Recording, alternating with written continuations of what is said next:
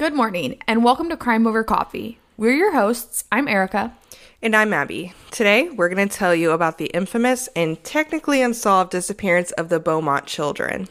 So pour yourself a strong cup of Joe and let's dive in.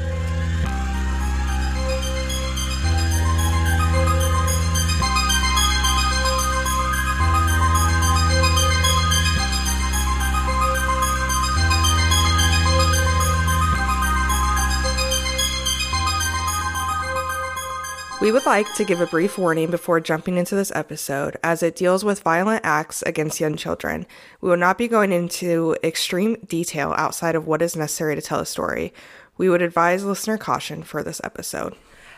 All right, Erica, guess what? What? I've got another Australian case. I am not even partially surprised. This one's for you, Australia.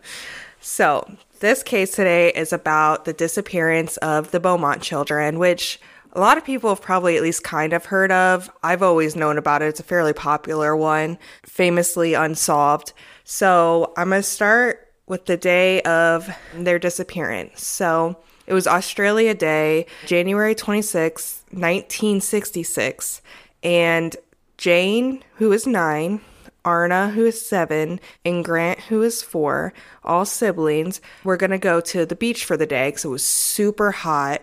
Their mom, Nancy, had a lot of chores to do around the house, so she wasn't able to take them. So she was just going to give them some money and send them on a bus ride down there. It's about a five minute ride. But I guess they'd made this trip before and gone by themselves often.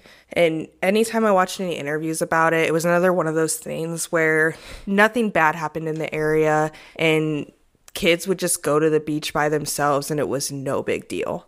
Well, it was also 1966, so times were a lot different back then. I agree. And they talk a lot about how Jane, the eldest one, was very mature for her age and responsible. And she was really good at looking out for her younger siblings. And like I said, they'd made this trip by themselves many times. So their mom thought nothing of it. Their dad, Jim, was a traveling salesman, so he was away working, so he wasn't able to take them as well. So around 10 a.m., Nancy sent the kids on the bus and they were going to go down to Glenelg Beach in Adelaide. And she gave them just enough money for the bus ride there and back, and then a little bit for some lunch or snacks nearby. There, it was kind of like a like you see in a lot of beach areas where there's stores and stuff all around, or even little food trucks, things mm-hmm. like that. Okay. Yeah. So no big deal. They've done it before. And like I said, it was about a five minute bus ride. It was two kilometers, a little over a mile. Some days they would have rode their bikes down there, but it was such a hot day that it just seemed like it might overheat them. Especially since Grant was only four years old. I can't imagine you want him to overexert himself in the heat like that. A little over a mile seems like a little far for a kid to be bike riding, like a four year old kid to be bike riding. I kind of thought that too. But I guess they'd done it before, so maybe not too bad. I don't know, maybe um they had a little wagon to put on the back of Jane's bike.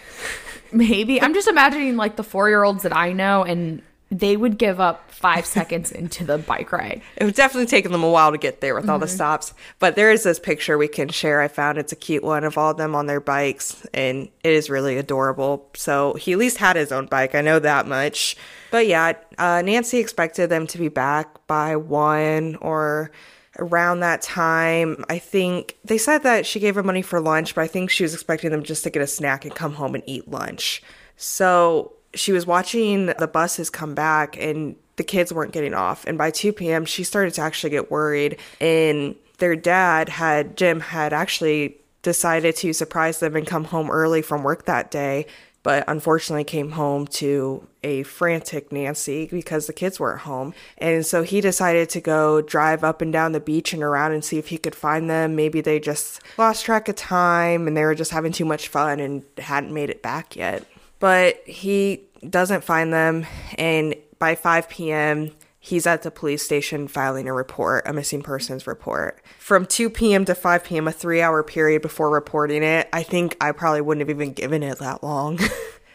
I mean, I, yeah, I don't, I don't know how long I would actually give it in a situation like this, but I'm sure they were in that mindset like nothing that bad is actually yeah. happening, and they'll just show up. They got on the wrong bus or something. Yeah, everything. I think that's what they probably expected. Everything was fine. Like I said, nothing happened in the area ever. There was not a lot of crime. They did not expect anything bad to have happened. They probably just thought one of the kids maybe like got hurt or something and they I don't know. But anyway, he's filing the police report at five. And within hours, this is like breaking news because everybody in this area knew nothing bad really happened and it spread so fast. And there were police and search parties and neighbors and volunteers out looking everywhere for these kids. And it was one of the largest searches in Australian history. They even opened all the storm drains and flushed them out to see if they were in there and drained an entire boat harbor and got volunteers to walk through like in the mud and stuff and make sure that their kids were in there or anything. So they were really, really searching for these kids. Oh, yeah, it was huge. It was extensive. And I think it really just kind of touched everybody in a certain way and they felt for it. And when you watch the news interviews and stuff from the time, everybody seems almost just as distraught as like the parents, which is sad, but it, it's nice to see a community that kind of rivals around something like that. So, police initially thought one of three things probably happened. Either the kids missed a bus and they were scared they're going to get in trouble and they were hiding for some reason. I don't really buy into that one much.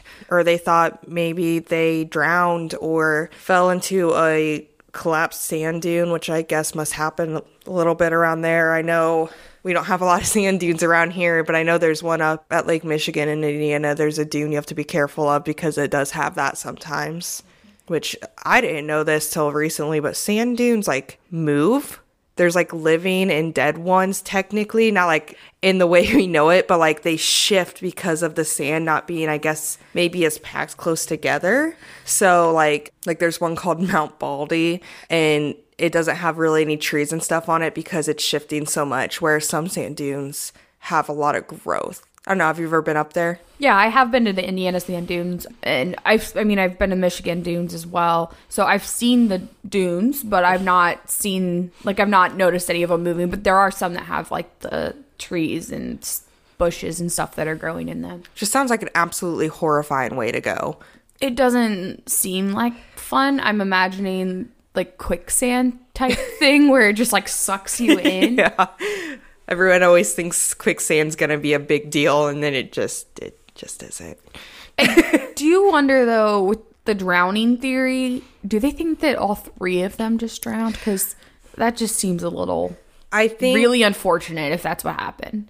Yeah, with the drowning thing, I think they probably thought that maybe one like one of the kids like Grant or something kind of got caught and the other girls, the older sisters went in to save him and something happened, but with the beach and how populated it was at the time and like I said it was Australia Day, so I think that's similar to like a 4th of July here, like people a lot of people don't work and stuff and it was probably crowded especially since it was so hot outside.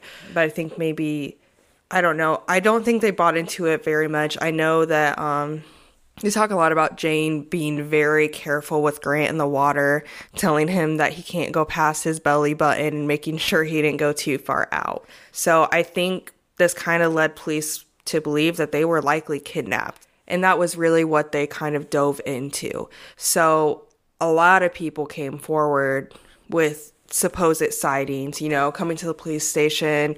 Everybody I think a lot of time people want to think that they have something to help, but sometimes it might actually hinder. So, one of the um, sightings that's reported a lot is an elderly couple who saw the three kids at the beach. It was in the morning, somewhere between 11 and 11:30 a.m.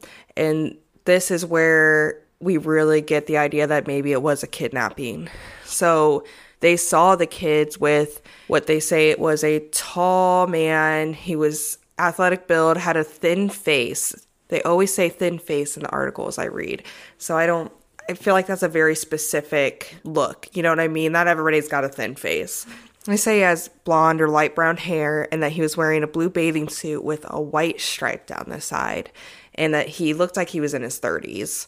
And what they also report is that it seemed like the kids knew him, which brings up a theory that maybe this man had been visiting the kids previously on beach days. That was my first thought was maybe he was somebody that had talked to the kids when they had come to the beach alone before. Yeah, and I really buy into that because a lot of the interviews with Nancy and Jim, they talk about how Jane was very careful and she she was shy too, and she probably wouldn't have just been talking with a stranger. And the elderly couple reports like the man playing with them almost like he was laying down, and I guess the girls were jumping over him.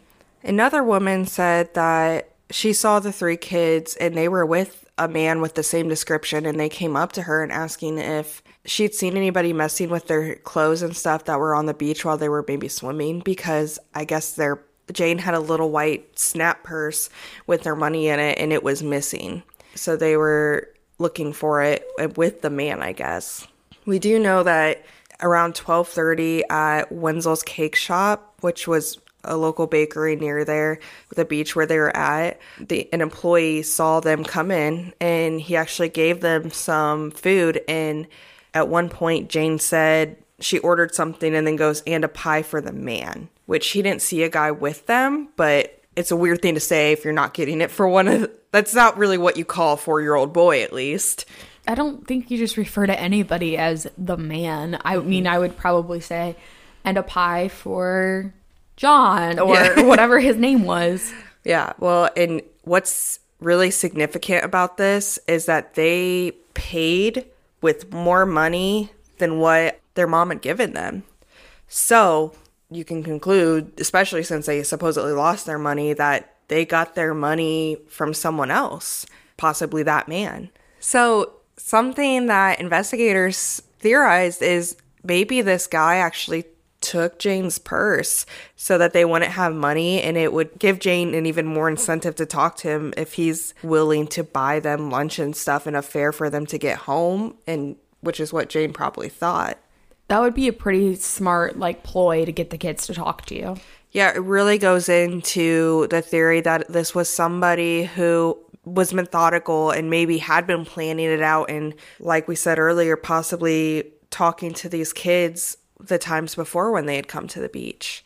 Another confirmed sighting we have of the three kids was from their mailman who saw them on the sidewalk right across from the beach, just a little ways down, and said hello to them. And they said hello back. They had actually known each other because they had had those interactions when she was delivering their post. And she said she saw them walk across the road and that was it. Originally, the mailman reported that she saw the kids at 3 p.m but later said it was probably earlier in the day, maybe around lunchtime. Either way, they found no evidence of the kids. Like I said, it was one of the largest searches in Australia history at this point, and they couldn't find anything. Not even like, I don't know, like the purse or anything belongings they had with them and nothing really came of it. And it became one of the most like infamous stories because they just didn't understand how three kids can go missing without a trace. Yeah i always find it crazy when a person just completely disappears.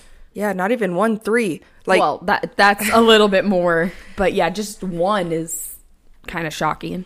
Well and it's something where you definitely think somebody planned it out because why else would or how would somebody control these three kids without anybody noticing? You know, if you run up and try to snatch three kids, they're going to make a sound. And with a public area like that, you would think people would notice. Unless the bystander effect was happening and they were just thinking like that happens a lot where you see something happening and they've done like social experiments where this guy actually goes and tries to kidnap children but he, he talks to the parent ahead of time and approves it. And he'll do things where he'll like try to bribe the kid and be like, I have candy in my car. Do you want to come with me? Or he'll like just grab the kid and see if anybody says anything. And the, it's all with the parent permission, but it's kind of to really inform the kids of what to do in a situation like that. But it's also to see if anybody is going to try to stop and intervene. And in like a trial of like 10, only one time somebody intervened and like actually did something when and actually thought that it was serious enough that they should step in and try to help the kid. Yeah, I've got a couple things off that. One, does the kid know? Because that seems traumatizing. So in the ones where the kid is like being kidnapped, it's like an actor. Okay. Uh, so yes, the kid knows in that situation. Um, those ones are like actor. Yeah. In the ones where like the guy is trying to come up to him and like convince him that there's candy in the car or to come get a ride with him, the kid does not know. And that one's to kind of tell the kids like, if this happens in real life, don't go with them. Mm-hmm. okay. Yeah. And then also, how often do you see kids with their parents carrying them and they're like sobbing and yelling they want to go back to whatever it is? kicking and screaming and mm-hmm. they're like put me down yeah i mean it happens so that's why a lot of people are just like i'm not going to involve myself because nothing that bad is actually happening that's everyone's mindset Which is so sad because better safe than sorry. I mean, and I've heard of that before, especially I can't remember the name of the case, but there's the like the famous one that started it where this girl was like murdered in a street and so many neighbors heard her screaming and didn't say anything. I cannot remember the name of the case though. i've heard it i can't remember it either but i know what you're talking about It's like the one that comes up whenever you look up the bystander effect. But there's actually another case I saw too where this girl was at a university library and got stabbed and murdered and nobody did anything, saw anything. I don't know, it's a crazy one. But that makes me doubt the bystander effect in this case. And it's only because so many people in the community come forward after and are so concerned and involved with it. And it, it, it seems like a very woke community who maybe someone would notice that. Clearly, people recognize the children and know them. You know what I mean? My thought is maybe what if somebody was from out of town and just visiting because if it is like fourth of july a lot of family members will come and visit from out of town so it may have just been somebody that was there for the day saw something happen and then went back home and never heard of the case again Yeah, and actually, with this case, there's a couple, I'm going to talk about it in a little bit, where people, things happen that people didn't think of or even acknowledge at the time. And then later on, they see like something on the TV and they're like, oh.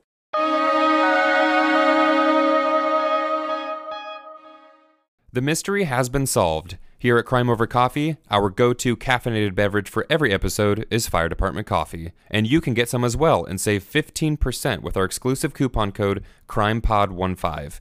Owned and operated by firefighters and veterans, 10% of all their proceeds go directly to helping sick and injured first responders.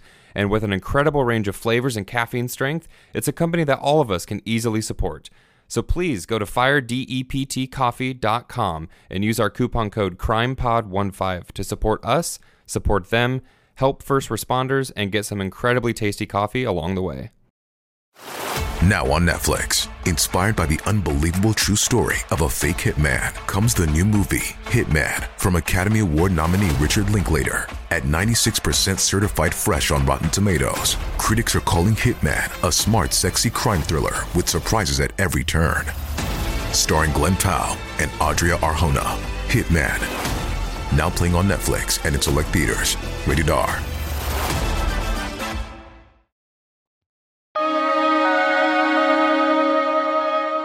So we can move on a little bit to suspects. They really don't have any solid ones. Um, there's a couple that you can find that were convicted for different crimes in the area that maybe it was connected. So Bevan Spencer von Einem, which is quite the name, but he was an accountant that was found guilty of kidnapping, torturing, and murdering 15 year old Richard Kelvin in 1983. And this was in Adelaide, so the same area from where the Beaumont children went missing. And there's a lot of issues with him involving child pornography, and he actually gets in trouble like in prison for I guess he was like writing child pornography, basically. I don't know, a gross guy. And so some people kind of try to connect him to the Beaumont children disappearance. I mean, possibly, but there's no like definitive links between the two besides the Adelaide thing. They did see footage from the news at that time where there's a man in the crowd when they were like watching the searches and they think it looks like this man, but they can't like I said, definitively say this was Bevan Spencer von Einem. Another person they look at, his name is Arthur Stanley Brown, and they actually named him as a suspect in 1998. He had been charged with the murders of two sisters, Judith and Susan McKay. Susan was five and Judith was seven. But this happened in Queensland, and it's another one of those things where they can't really put him with the disappearances of the Beaumont children, but a lot of people theorize that he could have been involved as well. And that's there's some other ones too, and that's really how it is. It's just the case was so popular, and I think people just tried to connect what they could. Well, and with three kids being taken, it makes you think that there probably was more than one person involved in the disappearance. Mm-hmm, definitely. This brings me to a documentary. It was done by Seven News, which is a news station, and the guy who looked into it, his name was Stuart Mullins, and he came up with this theory, and he is convinced that this man from the community where the Beaumont children lived is the one who took them and murdered them. I really recommend watching it, but I'm going to go through it because I 100% buy into it as well. So, Harry Phipps was a factory owner in the area. He was a wealthy, respected businessman. Everyone kind of knew him and just thought he was this great guy. He was super charismatic, involved in the community. Kind of reminded me a little bit of John Wayne Gacy, how he was involved in like charity stuff and people had good views of him who knew him. I don't think you ever want to be remembered as somebody that reminded you of John Wayne Gacy. Yeah, and you'll you'll kind of see why when I get to it, why he reminds me of him a little bit. It's really that connection of they live, they're able to compartmentalize their urges, I guess, and gross stuff away from their what they portray to other people. So he owned the Castalloy factory, I believe is how it's pronounced. And like I said, he was a wealthy man. So Stuart Mullins, the person who's investigating all this stuff, he tracks down Harry's son and actually does an interview with him where Hayden reveals a lot. The full interview has not ever been publicly released, but they have clips and stuff of it from this documentary. So Hayden talks about his dad and how he at home was this really violent, disgusting man. He had abused sexually and physically abused Hayden up until he was about 14 years old.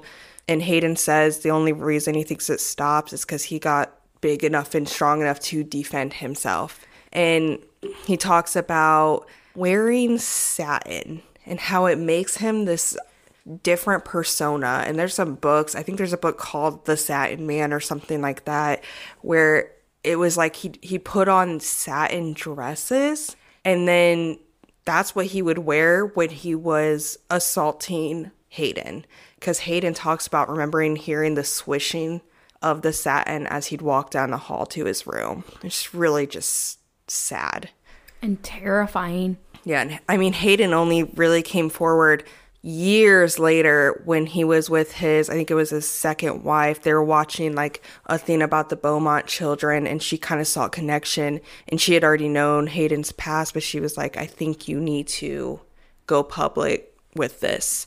So hayden's telling all this stuff to investigators and he talks about how he actually saw the three beaumont children in his yard. He would have been 15 at the time in his yard with his dad on that day. So, does his dad match the description of the man that was seen at the beach? Absolutely. So, we will post this as well.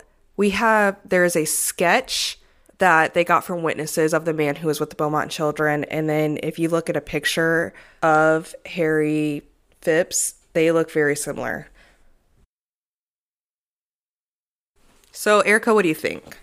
So, initially looking at it, I didn't really see it. But upon like further investigation and like really looking at each individual aspect of his face, I see little pieces. So the sketch artist, I don't think did a great job. The eyes on the man in the sketch are not even, and that was really throwing me off. But I think that the eyes are similar, like they're small eyes, and the nose shape at the very end is similar. I think the nose in the sketch is longer than the nose on the man. And then I think that like the lines from the nose down to like the top corner of your lips are like similar, but those are really the only things that I see that are similar.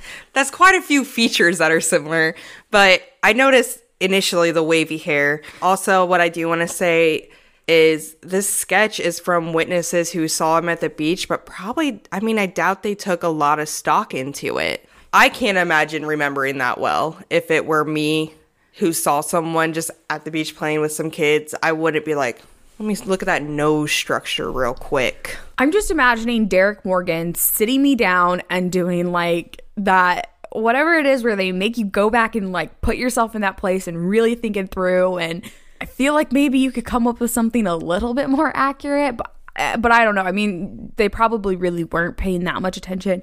And I think that some of the features are similar, but I think that this face is a lot longer and thinner than the face of the picture that this man is. And that was something that you said that they really commented on was the thin face. So for me personally, I'm not 100% seeing it. And maybe I'm just the one that's crazy. For those of you who don't know, Derek Morgan is from a TV show, Criminal Minds, and that's what she's referencing. I don't know that it's completely accurate to what happens in real life, but I guess we're going to have to agree to disagree because I see it enough, especially with all the other stuff, like seeing the three kids in his backyard. Well, yeah, the other things I think kind of go with it. It's just if you s- showed me these two pictures side by side and said, does the man in the sketch look like the man in the photo? I would probably say no. We definitely want y'all to give us your thoughts. This is leading quickly into another towel debate. But I think, too, the sketch is what made people think of some of the other, like, people I met the suspects earlier in the area. They kind of compare it because some of them are similar as well. So, I mean, everybody can look and think what they want with those, I guess. I, for me, the eyes really did me in because they're, they look the same to me, but who knows? And like Erica said, the sketch isn't, it's not a piece of art. it's, it's a rough sketch and you can tell, which I think probably is possibly throwing us off a little as well. That the eyes being uncentered is I wonder if that's something they described or if that's just on accident because it's really bad.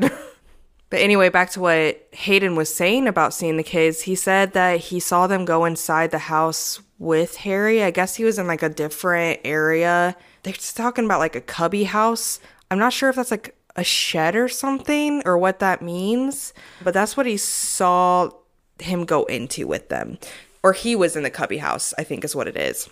I imagine it's like a shed or something. I don't know. Do you? That would be my guess, but I don't, I mean, people use weird terms for everything.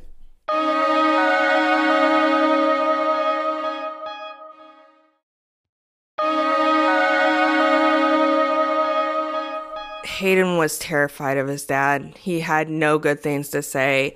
But Harry, he did pass away in 2004. He was in his 80s. All this came upon after. So in the 2000s is when Stuart really looked into this and got investigators involved. Another thing, too, that I just forgot to mention Hayden said he heard gunshots, about four of them, the same time.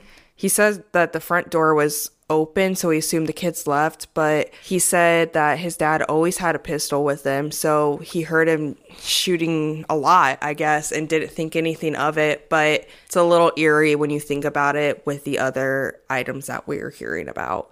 Yeah, gunshots aren't always the best thing to hear. Well, I think it's interesting too, like what he they're in a, a fairly populated area. I'm not sure why he was shooting a gun around there, but clearly he didn't have a lot of morals. So I don't know if the laws are different with that too. Can you just shoot at like a target in town?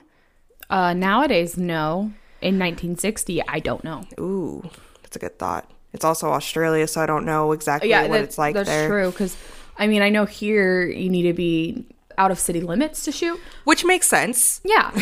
um, and I think that they're like, even if you're out of city limits, there's still like different. Like I live at a lake; it's out of city limits, but I can't just go shoot a gun there. You know, there is enough traffic and stuff going around the house. I don't think he should have been shooting a gun, but that's a whole other thing. But Hayden heard him shoot about four shots. So I don't know if you want to connect that or not, I think it's a little weird. The timing's a little weird. If you did, in fact, see these children in the backyard with Harry, and then later hears gunshots, and then the kids are missing. Yeah, I definitely think that that's weird.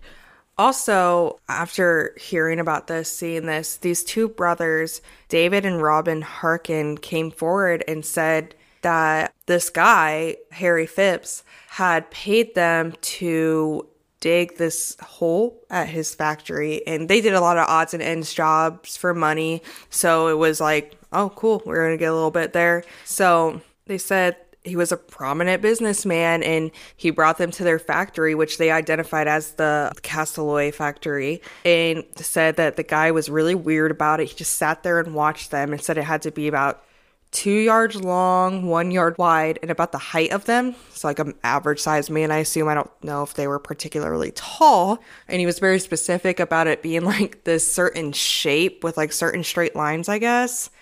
It's a it's weird. Just don't know that that looks the best for him. No, it's a little sketchy. And what's notable is the factory has big fence around it.